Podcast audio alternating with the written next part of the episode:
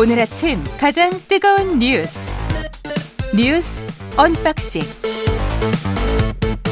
예, 뉴스 unboxing 시작하겠습니다. 민동기 기자, 김민하 평론가 나와 있습니다. 안녕하십니까? 안녕하십니까? 예, 뉴스 unboxing 확장판이 있는 날인데요. 오늘 어젠가요? 북한 탄도미사일 발사한 게? 네, 합동참모본부가 밝힌 내용은요. 어, 북한이 어제 오후 7시 27분경부터 37분경까지 순안 일대에서 동해상으로 발, 아, 단거리 탄도미사일 두 발을 발사를 했다는 겁니다.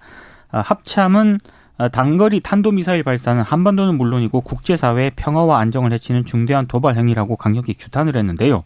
일본 NH가 보도한 내용을 보면 이 탄도미사일이 일본 배타적 경제 수역에 낙하한 것으로 보인다 이렇게 보도를 하고 있습니다. 북한의 이번 탄도미사일 발사는 지금 한미 연합 합동 화력 경멸 훈련이 진행 중이거든요. 예. 근데 어제 윤석열 대통령이 이 훈련에 직접 참석을 해서 이 훈련하는 걸 직접 바꿨음 봤습니다. 음. 언론들의 해석을 보면은 이것에 대한 어떤 반발성 도발 아니냐 이렇게 지금 해석을 하고 있는 그런 상황이고요. 실제로 북한이 어제 국방성 대변인 이름으로 강력 규탄하는 또 입장문을 내기도 했는데요. 북한의 탄도미사일 발사는 지난 4월 13일 이후 63일 만입니다. 뭐 하도 쏘니까는 이제 이 뉴스가 나오면 미사일이다라고 했을 때 어, 지금 말씀하신 것처럼 단거리 탄도 미사일이다. 그러면 차라리 막 안도가 되는 느낌이 들고 막 그래요, 이제는. 그러니까 그만큼 워낙에 많이 쏘니까는 국민들 입장에서도 좀 식상해지는 이런 문제가 있는 건데 근데 그렇다 하더라도 단거리 탄도미사일이라고 하더라도 이 우리가 이제 지적을 한 대도 한 대로 유엔 안보리 결의 위반인 것이고 이 군사적인 긴장 강도를 계속해서 높여가는 그런 방식의 어떤 어, 행위 아닙니까? 그래서 철저하게 규탄을 해야 되겠는데 다만 이제 지금 이렇게 단거리 탄도미사일 발사해서 반발하는 것과는 차원이 다른 어떠한 것들이 오는 거 아니냐라는 우려는 계속해서 음. 진행이 되고 있어요. 그래서 지난번에 이제 위성 발사를 한다고 그랬는데 그게 어쨌든 잘 안 되지 않았습니까? 뭔가 다시 이제 하려는 움직임이 있을 것인데 그러한 것들을 어떻게 해석하고 어떻게 접근하고 어떻게 못하게 할 것이냐 이런 것부터 시작해서 계속 이렇게 이런 이제 북한의 어떤 군사 행위들은 결국 이제 중국, 러시아 등등의 어떤 이 지정학적인 어떤 그런 사정들하고 맞물려서 우리로 하여금 또 이 여러 가지로 이 평화 체제를 위해서 접근할 수 있는 선택지를 다 좁혀버리는 그런 환경을 만들어 버릴 수가 있는 거거든요. 그래서 이게 서로에게 안 좋은 건데 서로에게 안 좋은 일을 굳이 서로 이렇게 하고 있는 이 상황을 앞으로 어떻게 국제사회와 함께 풀어나갈 것이냐 고민이 상당히 더 깊어질 수밖에 없는 상황입니다. 예. 그리고 대법원에서 판결이 났는데 이게 상당히 노름, 노란 봉투법 지금 아직 국회에서 이게 노란 봉투법이 통과됐었어요? 아닙니다. 아예 안 됐죠. 그래서 이제 예. 이번 대법원 판결로 음. 노란 봉투법 입법에 좀 힘이 실리지 않겠느냐. 노란 봉투법 지금 저 입법해 놓은 거하고 상당히 좀 비슷한 방향으로 지금 했습니다. 네. 대법원이 근데 판결을. 약간의 배경 설명이 필요한데요. 예. 현대차 하청업체 노동자들로 구성된 금속노조 현대차 비정규직 지회가 있습니다. 2010년에 정규직 전환을 요구를 하면서 울산 공장 일부 라인을 점거를 했거든요. 근데 현대차가 파업으로 손해의 일부인 20억을 배상하라면서 소송을 냈습니다. 1심과 2심은 이 하청 노동자들의 파업을 정당성이 없는 쟁의 행위다. 그래서 노동자들의 손해배상 책임을 인정을 했습니다. 다만 이 사측도 당시에 단체 교섭 요청을 거부를 했기 때문에 이걸 고려해서 배상 책임을 손해액의 50%로 제한을 했거든요. 하지만 제한을 했다 하더라도 사측이 주장한 손해액을 대부분 인정을 해서 청구의 20억을 전액 배상하라고 판결을 내린 겁니다. 근데 대법원은 판결이 좀 달랐습니다. 일단 위법한 쟁의 행위를 결정 주도한 주체인 노조하고 개별 조합원 등의 손해배상 책임 범위를 동일하게 보는 것은 불합리하다 이렇게 판단을 한 거고요. 노조에서의 지위라든가 역할 그리고 뭐 쟁의행위 참여 경위라든가 정도 손해 발생에 대한 기여 정도 등을 종합적으로 고려를 해야 된다. 이게 이제 대법원의 판단입니다. 그리고 파업으로 인한 회사의 손, 손해액 산정 방식에도 대법원이 일종의 기준을 제시를 했는데요. 파업 이후 노동자들이 생산량을 만회해서 매출 감소로 이어지지 않았다면 기업의 손해로 포함할 수 없다. 이렇게 판단을 한 겁니다. 매출 감소로 이어지지 않았다면. 네. 그래서 예. 이제 매출 감소를 손해액 산정의 기준으로 대법원이 일종의 제시를 한 셈인데요. 근데 대법원의 이번 판결 자체는 뭐 파업을 결정한 노조와 파업에 참여한 노동자의 책임은 좀 다르게 봐야 하고 기업이 포괄적으로 주장하는 손해를 좀 구체적으로 살펴야 한다. 이게 핵심인데 어, 노동계 쪽에서는 일단 조금 아쉽다는 그런 입장도 분명히 나오고 있습니다. 경영계 쪽도 반발이 있을 거고요. 그렇습니다. 노동계의 좀 입장은 원청을 상대로 한 하청 노동자들의 파업은 여전히 불법 파업이라고 지금 대법원이 판단을 하고 있고 그렇죠. 그리고 노동자 개인에게도 파업의 책임을 물을 수 있는 기존 판례를 유지를 했기 때문에 음. 이런 부분들에 대해서는 좀 비판적인 입장을 내놓았고요. 재계 쪽에서는 파업에 따른 피해가 고스란히 사용자에게 넘어온다. 이건 음. 사용자가 떠안을 수밖에 없다라고 좀 비판적인 입장을 냈습니다. 예.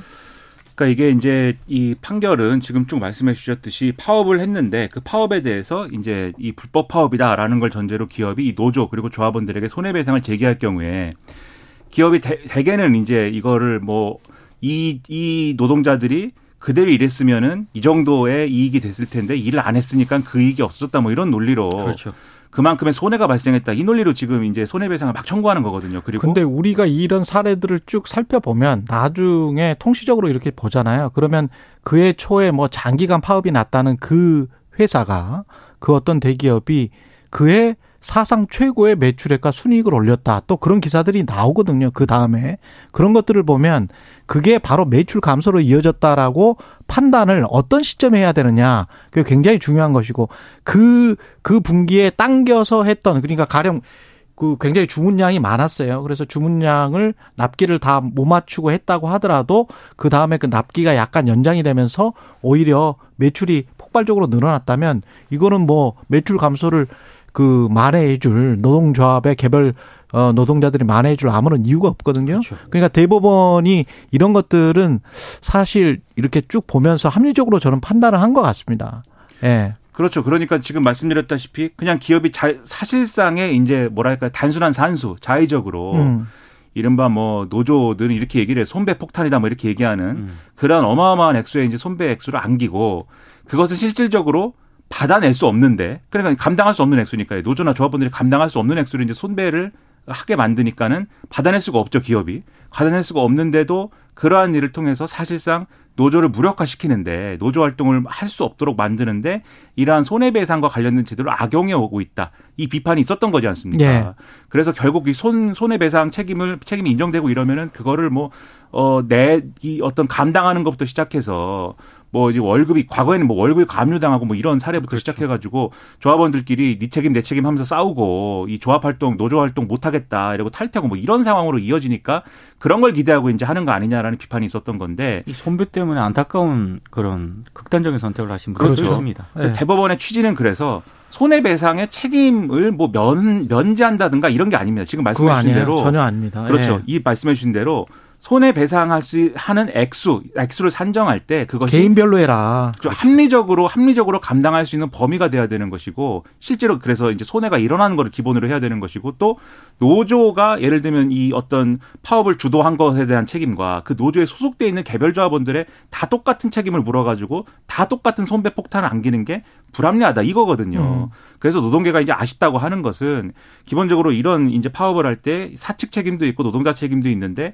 그 노동 자 책임에 대해서만 이만큼 부풀려서 이제 손해배상을 하게 만드는 그 조건 자체를 이제 부정할 수는 없는 그런 판결이기 때문에 아쉽다라고 하는 측면이 있지만 근데 사실 법원에서 이제까지 그걸 그대로 받아주지는 않았어요. 그렇죠. 그렇죠. 예. 예. 사측의 주장을 그대로 받아주는 법원은 없습니다. 예. 1심, 2심 가면서 손해액이 깎이고 뭐 그렇습니다. 그래, 예. 깎이고 뭐 이런 건데 아무튼 그 부분에서는 아쉽다고 하는 거지만 지금 앞서 말씀드린 것처럼 노란봉투법의 어떤 그런 근거가 될 수 있다라고 주장하는 것은 음. 노란봉투 처음에 만든 취지가 애초에 이런 그런 이 손배를 악용하는 거를 막자 이런 취지였던 것이기도 그렇죠. 하고 지금 말씀하신 손해액을 산정하, 산정하는 기준을 이러저러하게 합리적으로 하자는 내용이 포함되어 있어서 그렇게 얘기를 하는 거거든요.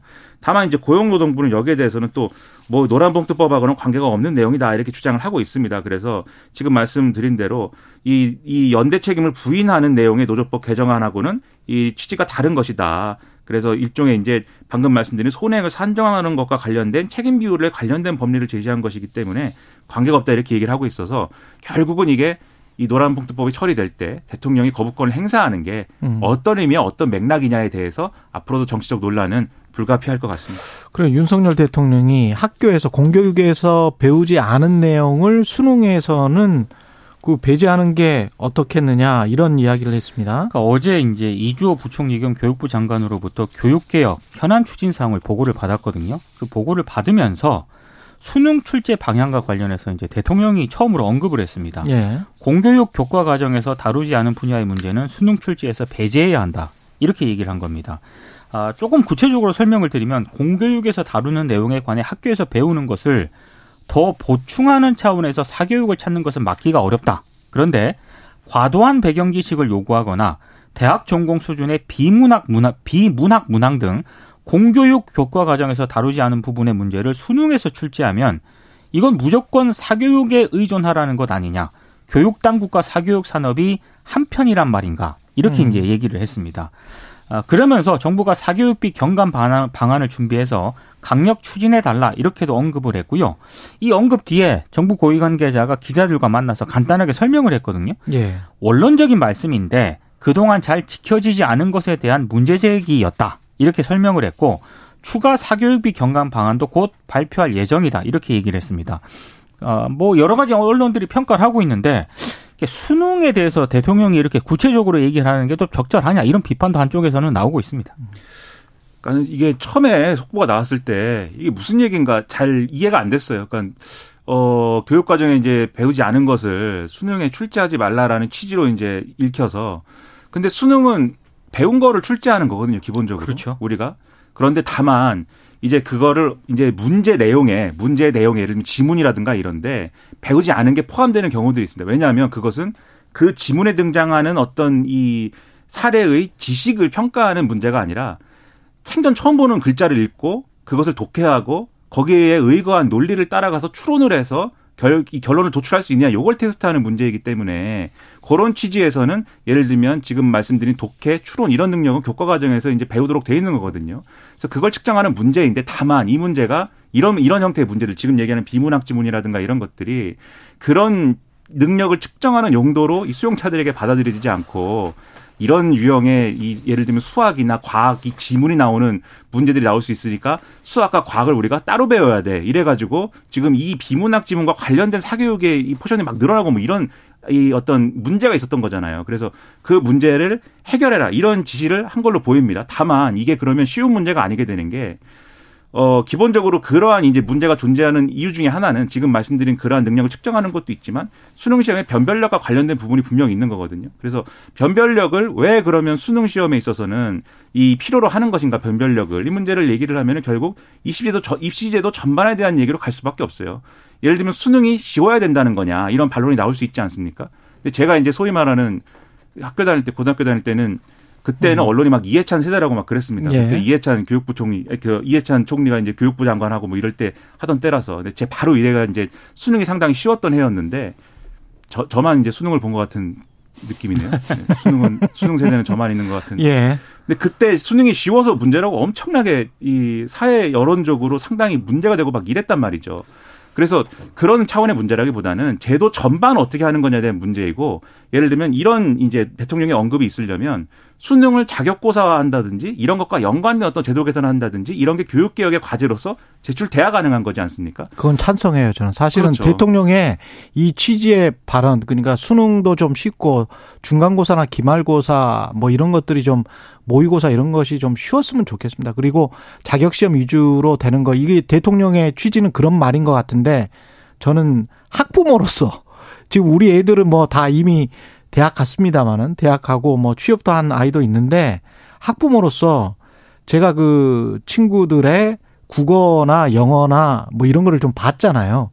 그 시험을 보니까 저도 학교 다닐 때 꽤 공부 좀 했다고 생각하고 미국 유학도 갔다 왔는데 미국의 대학원 들어갈 때 미국 GR이라는 걸 보거든요. 네. GRE 수준이 영어에 나와요. 고등학교 2학년 그냥 일반 중간고사에 나와요. 제가 깜짝 놀랐어요.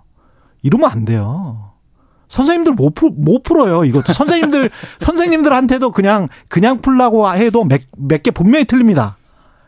왜냐하면 아니 미국 사람한테 풀으라 그래도 못 풀어요. 아, 못 풀어요. 이 이렇게 이렇게 시험 내면 안 됩니다. 진짜. 실제로 그런 유튜브도 있습니다. 예, 이건 진짜 좀 심한 것 같아요. 그래서 아이들을 이거는 이거는 이런 방식의 그래서 지금 말씀하신 수능 뭐 자격고사 형태로 미국처럼 아주 쉽게 해버리자. 그 다음에 아이들이 좀 애체능 교육도 하고 좀 활발하게 놀 수 있도록 하고 그 다음에 대학 가서 공부할 사람은 대학 가서 공부하는 게 저는 맞다고 보는데 교육 현장에 있는 분들은 또 반론이 있을 것이기 때문에. 근데 그, 그 얘기가 저도 예. 그 얘기가 맞다고 보는데. 학부모 입장에서 저는 말씀드리는 거예요. 그런데 예. 제가 얘기하는 거는 지금 수능이 이런 형태인 이유가 있다는 겁니다. 그래서 그 예. 그 이유가 정당하다는 게 아니라 예. 이렇게 돼, 이렇게 될 수밖에 없었던 과정이라는 거는 이시 제도 전반의 문제다. 그렇죠. 그 문제를 말씀드리는 것이고 교육 개혁이라고 하는 것은 그래서 수능 문제의 난이도를 조정하거나 어떤 뭐 교육 과정 교과서에 있는 것을 출제하면 해결되는 문제는 아닌 것이다. 그렇죠. 그래서 그 제도 전반에 관한 것들을 교육부가 마련했으면 좋겠다라는 생각이 그러니까 드는데 대통령이 언급을 할 때 뭐 공교육 강화 방안이라든가 아. 이런 정책적인 부분과 좀 연관을 해서 말씀을 했으면 아. 조금, 조금, 더 좋지 않았을까. 조금 더 정교하게. 다만 저는 네. 이주호 교육부 장관이 해명해야 될 문제가 있다고 생각하는 것은 네. 인사청문회 때 그 논란이 나왔거든요. 본인이 이제 주도한 단체와 사교육 업체와의 그렇죠. 어떠한 무슨 뭐 음. 일감 몰아주기와 후원금 대가로 뭐 된 거 아니냐라는 논란 등등에 대해서 제대로 해명하지 않고 교육부 장관으로서 여기까지 왔는데 음. 결국은 사교육을 줄이자는 거 아닙니까 대통령 지시도 그렇죠. 그런 문제에 대해서 스스로를 돌아보고 또 해명하고 이런 것도 필요하지 않나 생각합니다. 예, 날씨와 교통 정보 듣고 뉴스 언박싱 다시 이어가겠습니다. 네, 뉴스 언박싱 민동기 기자 김민하 시사평론가와 함께 하고 있습니다. 정님이 뉴스 언박싱 너무 좋아요. 5144님 43님, 예, 매일매일 확장판 해주세요. 이렇게 말씀하셨네요. 예, 하나고, 어, 학폭기, 학폭기의 다른 사례들을 보니까 이동관 특보의 아들만 피해 간 거 아니냐 이런 비판이 나올 수밖에 없겠네요. 네. 네. 하나구에서 장난감 총으로 위협하거나 뒤통수를 때렸다는 이유로 학폭위가 열렸던 것으로 확인이 됐습니다. 장난감 총으로 위협한 것도 학폭위가 열렸다. 뒤통수를 때린 것도 학폭위가 열렸거든요. 뒤통수가 뒤통수 때린 거는 때린 거니까. 근데 아 근데 여기는 이제 수십 차례 때렸다는 거잖아요. 그러니까 이동관 특보 그렇죠. 아들 같은 경우에는 네. 어, 머리를 책상에 300번 부딪히게 했다는 피해자 진술이 있었는데도 불구하고 300번 학폭위를 네. 열지 않고 사건을 종결했거든요. 이동관 측에서는 이건 뭐 과장됐다 이런 이야기 그렇게 이제 반박을 하고 있는 그런 상황인데 예. 일부 언론이 장경태 민주당 의원실을 통해서 2012학년도 그때 당시 학교 폭력 현황 자료를 입수를 했거든요. 예. 이 자료를 보면 2012년 이후 현재까지 하나구에서 모두 14건의 학폭위 심의가 이루어졌다고 합니다. 이중 어, 이동관 특보 아들의 폭행으로 인한 피해 진술이 나온 2012년 진행된 심의는 모두 두 건이었는데 2012년 11월에 장난감 총 등으로 위협적인 태도를 취한 사건이 있었고요. 그리고 신체가 작다고 놀리니까 주먹으로 뒤통수를 때린 사건 이게 이제 있었습니다. 음. 모두 학폭위 심의가 진행이 됐고 두 사건 모두 조치 없음으로 처리가 됐습니다. 학폭위는 반드시 이제 소집을 하도록 규정이 되어 있지 않습니까? 그러니까. 그러니까 소집을 했고 두 사건 모두 조치 없음으로 처리가 된 사안입니다. 그러니까 학폭위가 이거는 열렸다는 게 중요한 겁니다. 그렇습니다. 예. 그리고 이제 2012년 이후에도요. 이를테면 뭐 사소한 말다툼이 원인이 되어서 상대방을 주먹으로 때린 사건도 있었고 음. 뭐 감정 섞인 말, 뭐 째려보는 것 등으로 정서적 폭력을 당했다는 그런 사건 등도 있었는데 역시 이것도 학폭위가 열렸고 이것도 학폭위가 열렸다. 예, 조치 없음으로 처분이 됐습니다. 반면에 이제 이동관 특보 아들 사건 같은 경우에는 이것보다 훨씬 구체적이고 어, 상대적으로 좀 가해 정도가 좀 심하다는 그런 진술이 구체적으로 있었는데도 불구하고 진술서가 맞다면 네 예. 학폭위가 안 열렸거든요. 이게 상대적으로 좀 문제가 있다 형평성 차원에서 이런 또 비판이 나오고 있습니다. 그러니까 학교 폭력이라는 게 뭐 다들 학교 다녀봐서 아는 거지만 시작될 때는 이게 뭐 장난인지 폭력인지 구분이 안 되는 뭐 그러한 선이라는 것에서부터 시작을 하는 거거든요. 그렇죠. 그리고 지금 말씀하신 장난감 총이라고 표현이 됐지만 이 장난감 총이 뭐냐에 따라서도 심각성이 달라질 수 있는 겁니다. 그렇죠. 예를 들면 장난감 총인데 우리가 흔히 뭐 비비탄이라고 부르는 플라스틱 탄 들어가는 그런 어, 장난감 있지 않습니까? 그건 아픕니다. 예. 그런 경우에는 이거는 이제 이게 위험해. 그리고 뭐 상습적으로 상시적으로 이루어졌다 그러면은 이거는 학교 폭력의 범죄에 충분히 들어갈 수 있는 일이 될 수가 있고 이것뿐만 아니라 언어 폭력이라든지 이런 것들도 다 학폭이 열게 되거든요. 음.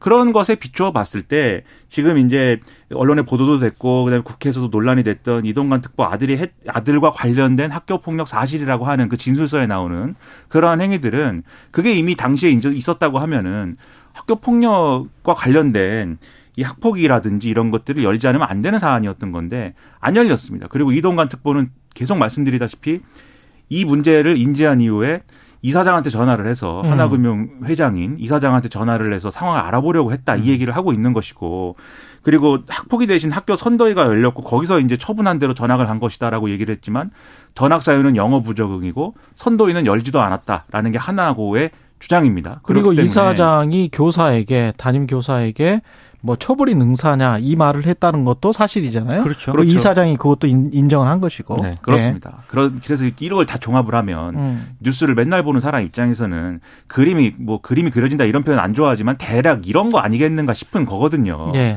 근데 제가 우려가 되는 건 이렇게 많은 것들을 언론이 지적하고 뭐 이거 아닙니까라고 얘기를 해도 제대로 해명 안 하는 것이고 네. 그 제대로 해명 안 하는 것에 대한 다른 얘기들 예를 들면은 이 교사가 불순하다 언론이 불순하다. 역시 언론은 혼나야 된다. 이렇게 가고 그다음에 이게 결국은 그리고 어, 하나고도 예. 이러한 이제 이 학폭이라든가 선도위가 열리지 않은 이유에 대해서 아, 그건 우리 잘못인 것 같습니다. 뭐 이렇게 가고 이런 상태가 되면은 이게 뭐 진실 규명이 어려운 거 아니냐는 우려가 이미 지금 이만큼 지금 들고 있는 생각이거든요. 그 점에 있어서는 상당히 지금 어 우려가 상당히 큰 상황이 아닌가 생각 생각이 됩니다.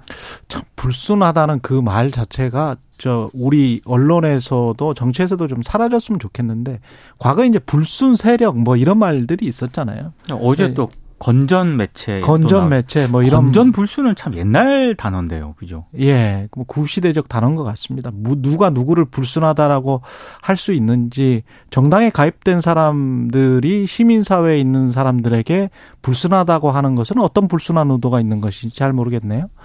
예, 순수합니까? 어. 아마 언론인이 정치인들보다는 훨씬 더 순수할걸요?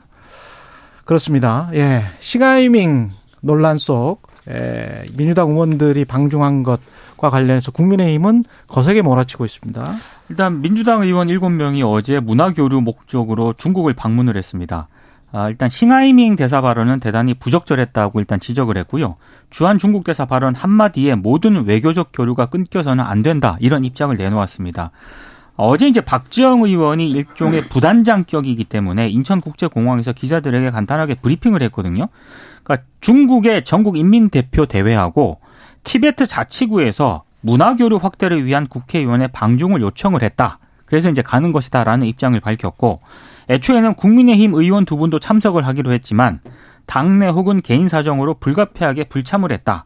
방중 일정 추진 당시에는 민주당만이 추진한 것이 아니다. 뭐 이런 입장을 내놓기도 했습니다. 뭐 기자들이 좀 물었나 봐요. 싱하이밍 대사건도 있는데 방중을 하는 게 좀 맞느냐 이렇게 이제 질문을 하니까 여기에 대해서 이런 때일수록 더 만나고 논의해야 한다는 생각에서 일정을 좀 추진하게 됐음을 밝힌다라고 입장을 내놓았습니다. 만약에 대한민국 국격을 훼손하는 발언이 중국 쪽에서 나온다면 단호하게 문제를 제기할 것이다. 이렇게 얘기도 하기도 했는데요. 하지만 말씀하신 것처럼 국민의힘은 민주당 의원들의 방중을 강하게 비판을 하고 있습니다. 김기현 국민의힘 대표가요. 어제 최고위 회의에서 어, 민주당 의원 7명이 이제 추가로 방중을 한다는데 외교 참사를 넘어서 형사처벌 대상이 될 수 있음을 경고한다. 이렇게 입장을 내놓았고 언론 보도에 따르면 그 돈을 중국이 낸다고 하는데 이는 뇌물 외유가 아닐 수 없다라고 강하게 비판을 했습니다. 음.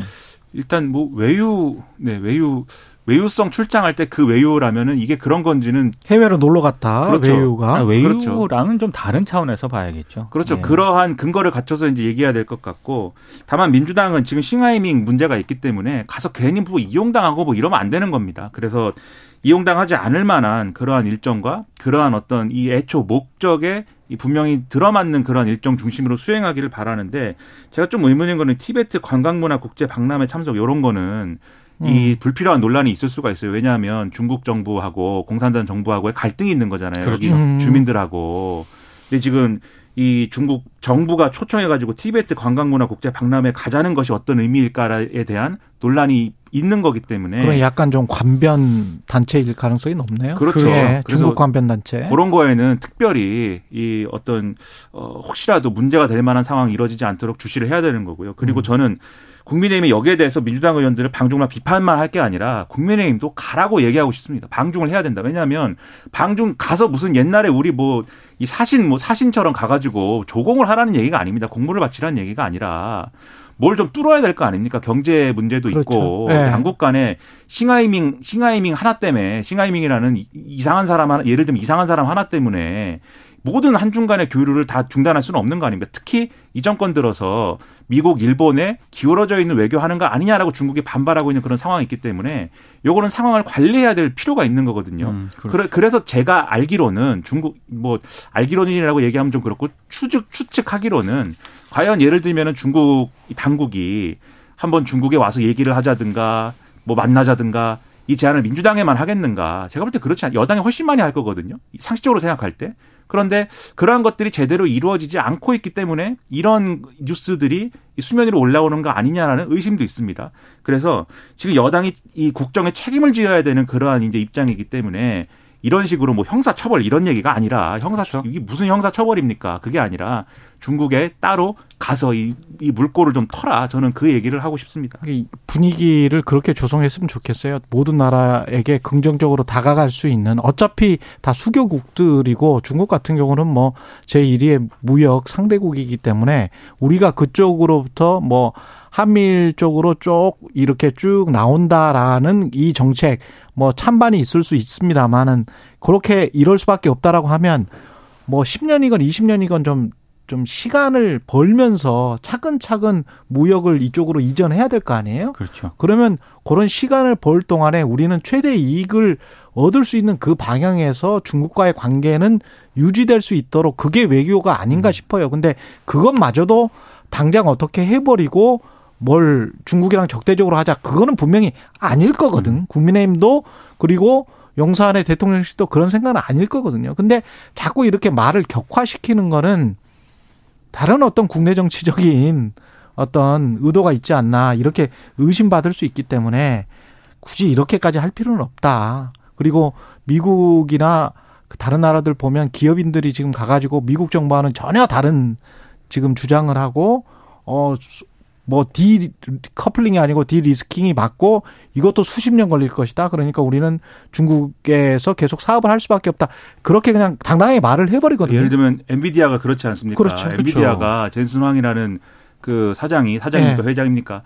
그 사람이 그렇게 얘기하지 않습니까? 이게 예를 들면 중국에 대해서 반도체와 관련돼서 이제 뭐 이렇게 하면 네. 공급망 분리나 이런 걸 하면 오히려 중국의 반도체가 굴기하고 그것이 이제 자립할 수 있는 그런 환경을 더 만들어주는 것밖에 안 된다. 왜냐하면 우리 지난번에 일본으로부터 세 가지인가 원소 저 원료 원재를 못 받았었을 때 네. 우리가 다시 굴게 해버렸잖아요. 그, 네. 그리고 엔비디아의 그 어떤 우려라는 거는 음. 엔비디아가 갖고 있는 그래픽 연산 칩이라는 게 결국 처음에는 그래픽을 뭐 만들기 위해서 만든 칩이지만 지금 AI 산업에 굉장히 중요한 것으로 활용되고 있기 때문에 엔비디아가 엄청나게 커져버린 거 아니겠습니까? 음. 근데 AI와 관련돼서 또 제일 뭔가 해, 해보고자 하려고 정부 차원에서 움직이는 게 또 중국이지 않습니까? 그러니까 이런 것들이 오히려 중국 정부를 때린다고 해서 이 AI 산업과 관련된 반도체 산업이 미국이 다 갖고 간다 이런 구도가 아니라는 걸 엔비디아가 이제 그 주장이 보여주는 거죠. 음. 그와 마찬가지 연장선에서 우리 우리 정부도 그렇고 우리 이제 여당도 그렇고 정치적인 문제, 외교안보 문제와는 별개로 그런 부분에 있어서는 우리가 할 수 있는 역할을 또 해야 되는 거 아니겠습니까? 예. 그리고 특히 경제계에 어떤 위축 효과 같은 거를 줄 수가 있어요. 쓸데없이 어 뭐 중국이랑 뭐 뭔가 사업을 확대하면 안 되는 건가? 그러면서 눈치 보면서 몰래 갔다 오고 뭐 이러는 일들이 있을 수가 있거든요. 그리고 실제로 그런 그런 분위기가 지금 있어요. 그거를 정부가 굳이 구태여 그렇게 만들 필요가 없습니다. 미국과 예. 중국은 싸우지만 예. 또 서로 왔다 갔다 하잖아요. 아니 블링컨 또 간다고 하잖아요. 예. 그리고 예. 미국 기업인도 중국 간다 그러거든요. 그렇죠. 그리고 일본하고 또 그 북한도 서로 싸우지만 예. 지금 뭐 기시다가 뭐 김정은 위원장하고 그렇지. 뭐 정상회담을 추진한다는 그런 얘기도 나오거든요. 예. 예. 외교란 게 그런 겁니다. 예. 안정민 님, 야당이라도 위기를 기회로 만들려는 노력을 해야 합니다. 이렇게 말씀하셨고, 천년 님은 외교적 결례했던 시가, 시가이밍 대사 발언에 대한 사과는 받고 가야죠. 이런 말씀 하셨습니다. 민주당 혁신위원장에 김은경 교수를 임명했습니다. 한국외대 법학전문대학원 교수를 이제 선임을 했는데요. 예. 금융감독원 분쟁조정위원 등으로 이제 활동을 했고요. 2020년 문재인 정부에서 여성 최초 금감원 부원장으로 임명이 됐고 지난 3월까지 임기를 채웠습니다. 그리고 이 김 교수가 2015년 문재인 당시 대표가 이끌었던 새정치민주연합 당무감사위원으로 활동을 한 적도 있습니다. 일단 뭐 민주당이 현미경 검증을 거쳤다라고 하거든요. SNS 다 뒤졌다라고 하고요.